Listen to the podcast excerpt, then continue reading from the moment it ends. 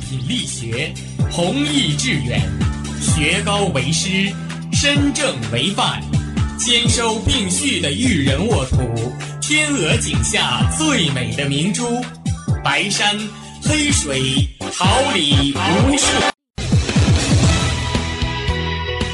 您正在收听的是哈尔滨师范大学广播电台，用声音技术生活，让声音雕刻未来。用声音记录生活，让声音雕刻未来。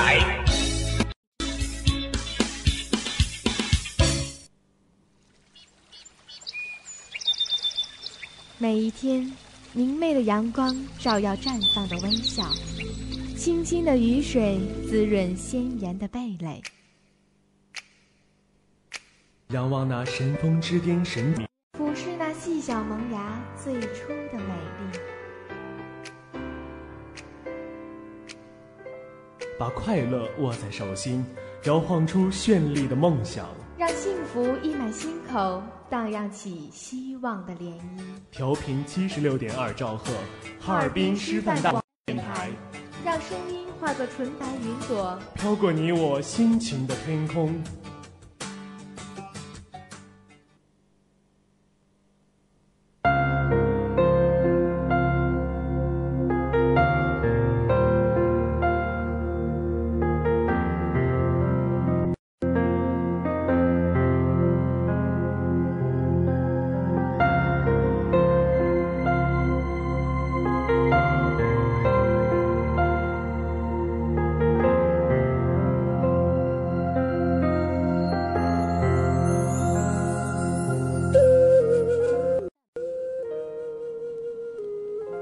传文化之经典，奏国风之华章，溯回从之，漫步千年历史长廊；溯游从之，回味传统最初的模样。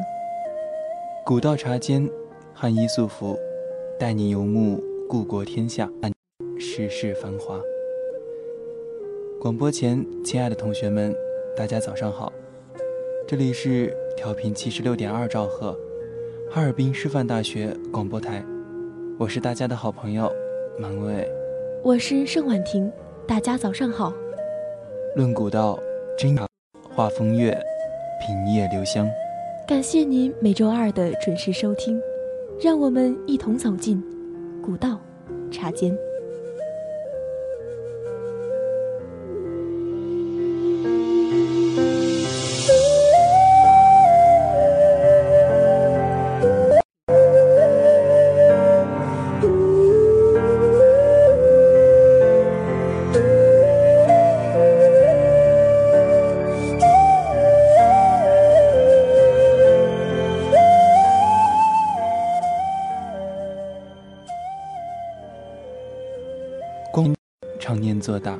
水袖流转中戏约历史；十里长街成华夏文明无穷魅力；万家灯火映中华五千斑斑记忆。让我们一同翻开传统纹路。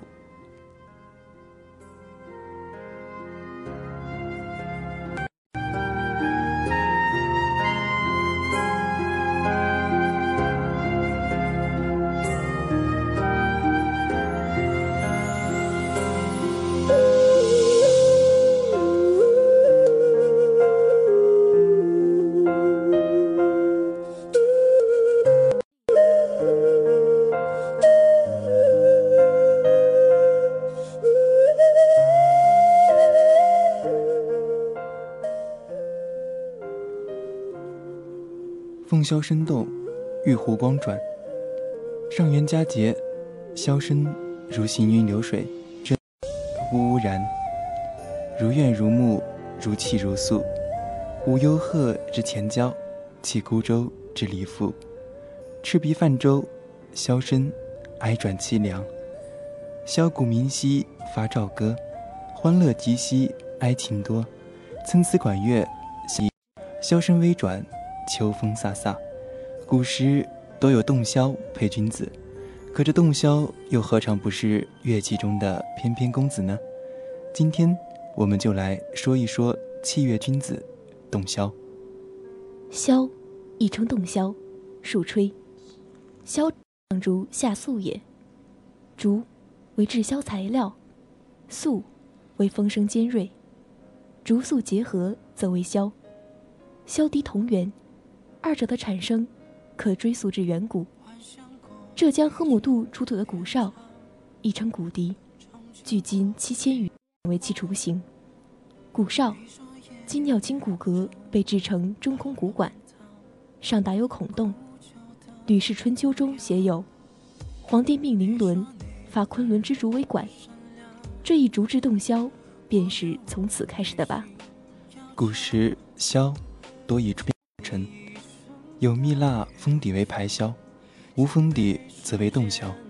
箫在最初只有四孔，西汉经房加一孔，为五孔，近代又加一孔，而至唐代出现了前六孔，旁一孔的笛子七星笛。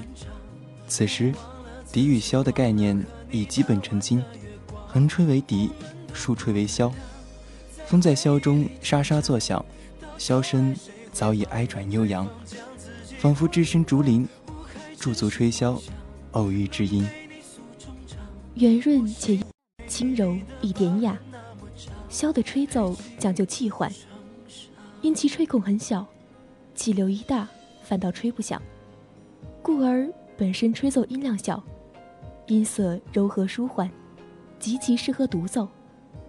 吹箫的境界之高，大概是如苏子柔的“余音袅袅，不绝如缕；无幽壑之前交，起孤舟之离妇。细雨绵绵，箫声不断，悠悠苍凉，若虚若幻，声声似呜咽，缕缕动人情。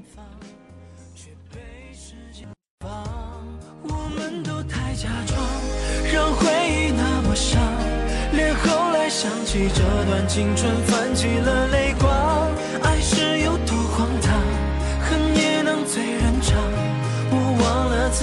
忘了和你那晚的月光。我们都不在回忆里挣扎，到头来谁会埋怨对方将自己捆绑？我还痴心妄想能对你诉衷肠。我细数过往回忆里的疤痕那么长。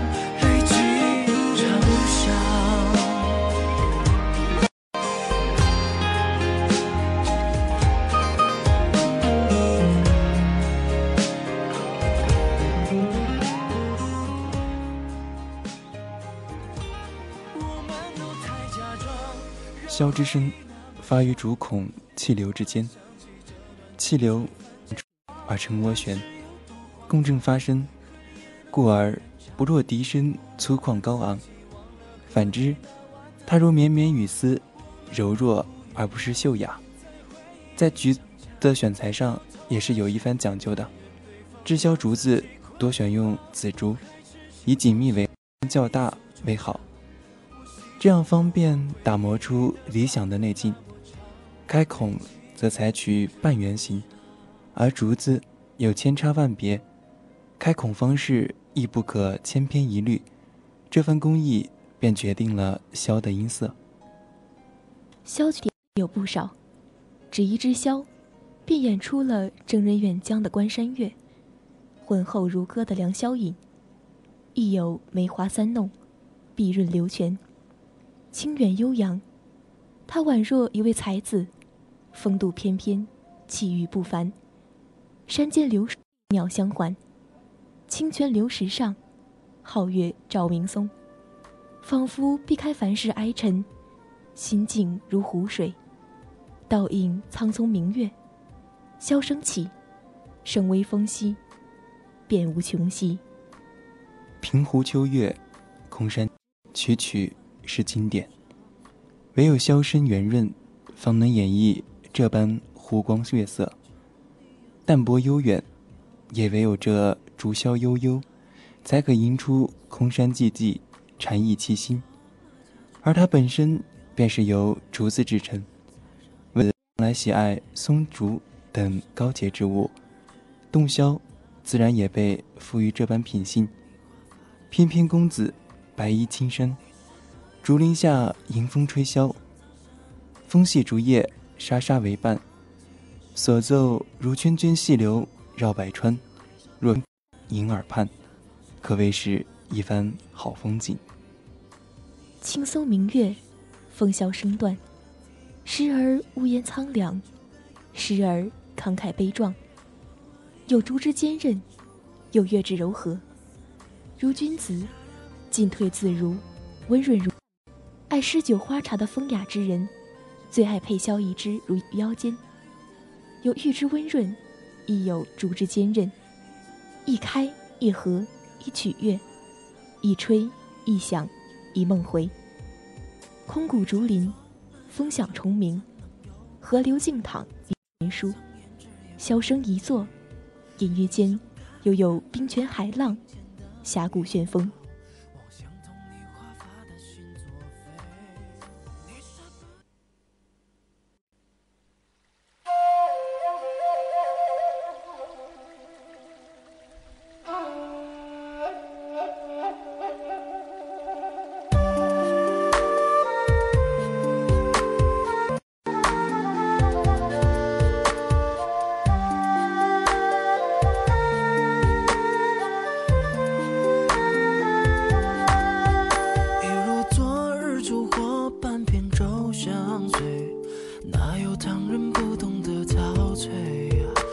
孤舟。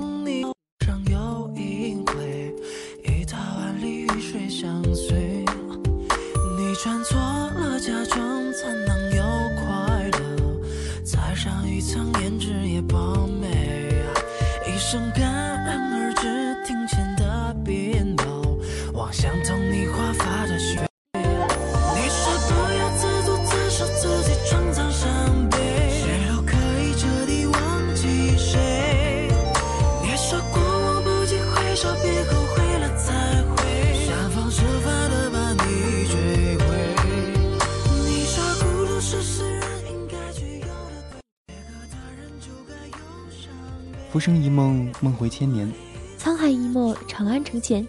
笑谈万代千秋，风云人物，爱恨情仇。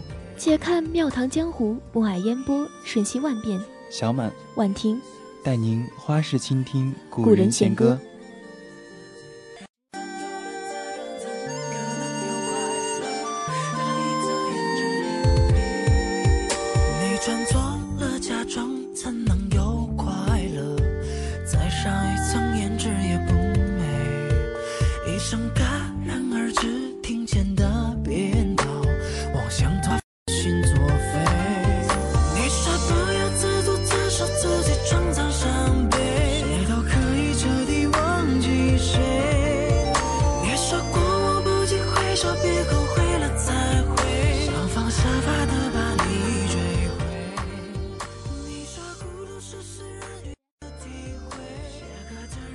杨柳风斜，黄昏人静。融融院落，淡淡青烟。短烛残影中，他长根坐静。梨枣缀枝头，篱落挂牵牛。云出帘，雨乍收。水绕藤流，风雨初收敛。溪谷生凉意，他身着长袖披风，欣赏着此般风景。他的一生如梨枣，犹若落花。十八奇论词有“南有成容太青春之语”。今天就带领小耳朵们一起走进这位作词堪比容若的满洲第一才女顾太清。顾太清，名春，字梅仙，号太清，原姓西林觉罗氏，满洲乡。太清出身于鄂尔泰大学士的家庭，生得明眸皓齿，又聪颖好学。三四岁起，由祖母教字；六七岁时，家中又请来专门的老师教其他。她身为女子，所学不为科举，所幸能专研诗词歌赋，所作的诗词也令人赞不绝口。这般诗词在左右。闲适而恬淡的生活，在当时，怕是人尽皆知吧。长大后的顾太清，更是才貌出众。太清与乾隆曾孙多罗贝勒议会相遇。这议会，累官正白旗汉军都统，杜号风雅。一瞥之下，太清的倩影便挥之不去。议会为皇族，而太清却为头。入不得皇室大门，无奈之下，议会求助王府护卫，以二等护卫顾文新之女呈报宗人府，便以顾太清之名上报宗人府。议会当时已有妻室，太清便为侧室福晋，虽为侧室，与丈夫也是琴瑟和谐，与嫡福晋妙华夫人也情如姐妹。不久，嫡福晋病重而故，太清便成了议会专宠。议会虽为皇室，却无心，且爱吟诗作词，舞文弄墨，这正是太清所喜。二人更不用为一时所忧，闲来无事，便花前月下，诗词惆怅。倘若《红楼梦》中贾家未败，黛玉嫁了宝玉。必应该像议会与太清这般吧。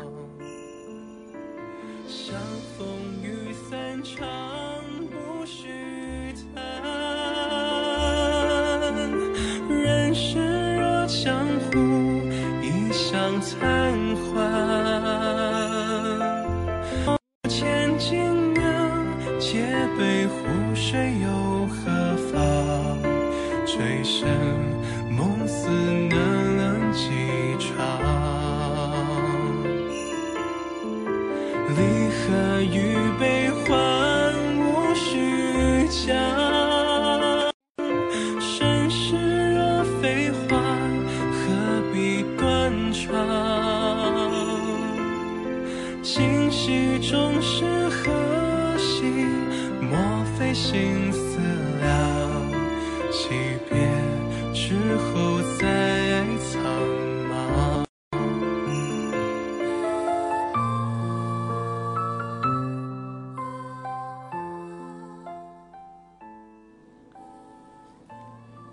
郭同游胜似天，小桥流水碧弯环。海棠婀娜低红袖，杨柳轻盈荡绿烟。婚后的惬意生活，着实是顾太清诗作的高潮。红楼窗纱，杨柳西斜，多少诗词，写尽多少恬淡清雅。妙华夫人病故，议会也没有续妻娶子，只与太清朝夕相处。良人，毕生无憾了。他沉醉于这般生活，也不知这世间愁为何物了。天妒良缘。九年后，议会突然病重不起，不到一个月，便抛下顾太清和一双儿女。今年四十，那些朝夕相处、花前月下，仿佛仍在昨日，可转眼却物是人非。他怎能不心痛？可现实却容不得他沉浸在丧夫之痛中。议会逝世仅一百天，顾太清，议会生母王家氏逐出家门。他为一介女子，有身为侧室，有何办法？仙人已化云惊鹤，华表何年已再回？王肉含冤谁带雪？千罗补屋。已看凤翅临风去，胜有花光照眼来。无所不堪思往事，九回肠断寸心哀。孤儿寡母，世态炎凉。顾太清用诗写下了他的悲痛。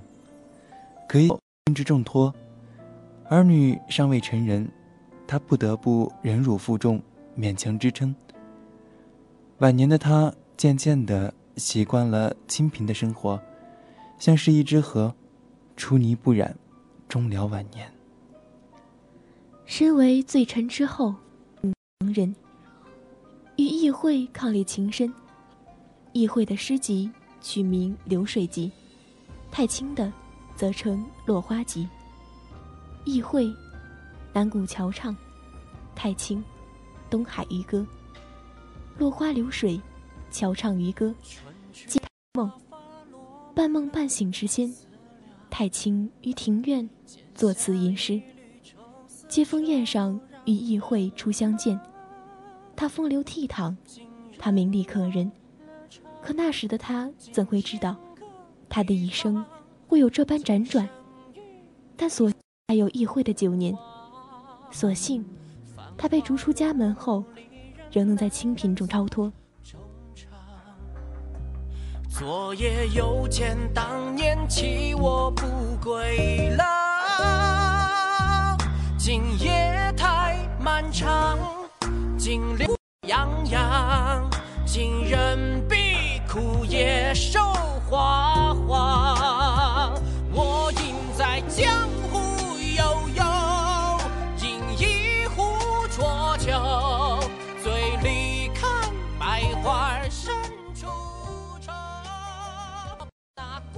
行云流水间，最是逍遥；笔墨丹青处，最是深情。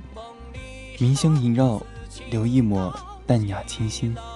人间词话，许一场上世风华。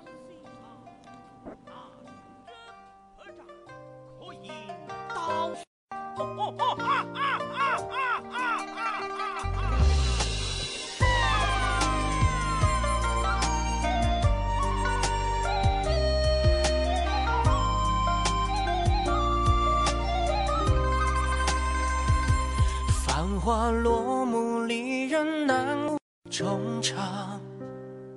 昨夜又见当年弃我不归郎，今夜太漫长，今两股痒痒。今人比枯叶瘦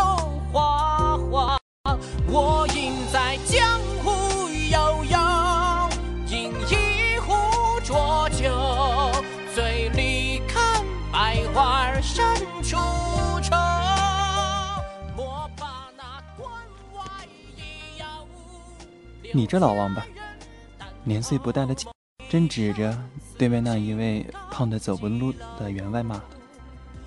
当年老子一个子儿一个子儿攒起来的瓷碗，你是不是走路不长眼睛啊？你看清楚，南北朝的物件，你那一身油抽干了都赔不起。分明稚嫩的能掐出水来，却偏偏装成痞子。那员外很是善良，常常救济穷苦人家，开口笑着说道：“小兄弟，那你要多少钱呢？半个烧鸡的钱，还得加个碗钱，不能少。”乞儿叉着腰，站在道中间，周围人哄笑。员外家的小女儿也掩着唇角，哈哈，小兄弟南北朝的物件这么便宜。说着，从怀里掏出块银元，这可够你买十来只烧鸡的了。等你大些年岁，就到我庄上来吧。乞儿惊愕的收下，周围的人走了，员外走了。员外家的小女儿也走了，他还呆呆的愣在原地。刚刚那姑娘，哎，老子看上你了。启，儿在街上被人打了，抢走了他当宝贝似的银元，烧鸡也没舍得买，是因为知道了那姑娘是员外家的女儿。那他妈是老子岳父给老子的，你们记着。瞳孔里顺着上下滑动的喉结，淌进锁骨，慢慢蒸发。启儿从县城里消失了，这样一个小人物，任谁都不会在意。过了几年，员外家搬到了隔壁县城，被当地军说是充当军饷。干这事儿的，正是当年那几个抢走乞儿银元的畜生。胖员外跌坐在空无一物的正堂里，除了自己女儿，当年曾经帮助过的人，没一个来问候。忽然，这个地界管这儿的军阀让人打了出去。据说远远的听见对面领头的叫骂：“你这老王八，敢抄老子岳父的家！”他来了员外这儿，你这老王，你这老人家，当年为啥搬家？害得我找了好几年呢。员外大气不敢出一声：“是是是，长官教训的是。”心里却在疑惑：“你一个军阀头子，管我搬家做甚？”他小女儿走进来，穿着军装，那人瞬间收了脾气，打了个礼：“姑娘您安。自我许久前见过您，便只觉得余生来世都幸会。”当落红化成泥，微笑着剪断西窗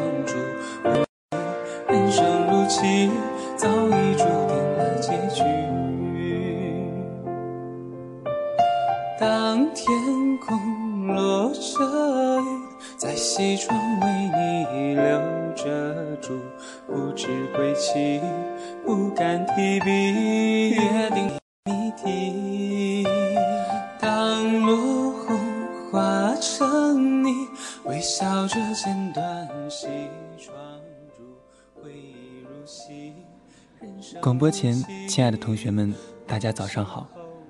这里是调频七十六点二兆赫，哈尔滨学台。感谢您准时收听每周二的早间栏目《古道茶经》，我是大家的好朋友满伟伟。大家早上好，我是盛婉婷。又是晨光熹微的早上，又是一个。阳光尚好的清晨，愿今日山水依旧。捧一盏香茗，剪一段墨香，我们永远在这里等你，等和你共赴这一场古风盛宴。